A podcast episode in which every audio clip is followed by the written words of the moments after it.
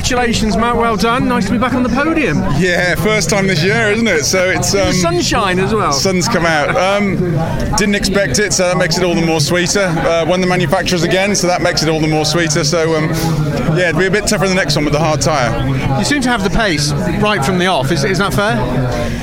Yeah, I was struggling a wee bit uh, getting the tyres to come on in the first race with the, the rear and then the fronts. Um, so we worked on that. We knew we were going to be carrying a bit more weight in the second one, and it, it was just great. It was great in the quick stuff, great in the slow stuff, the rear, the front. It was great. So it's uh, we can press on. Some consistency there that you can obviously build on for, for the next race as well. Are you on the, the option tyre?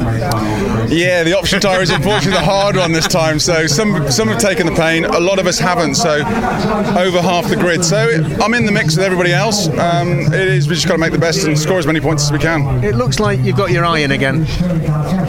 Well, keep trying, smiling, don't you? that's You keep good. trying. The sun's shining. well done. Thank you. Cheers.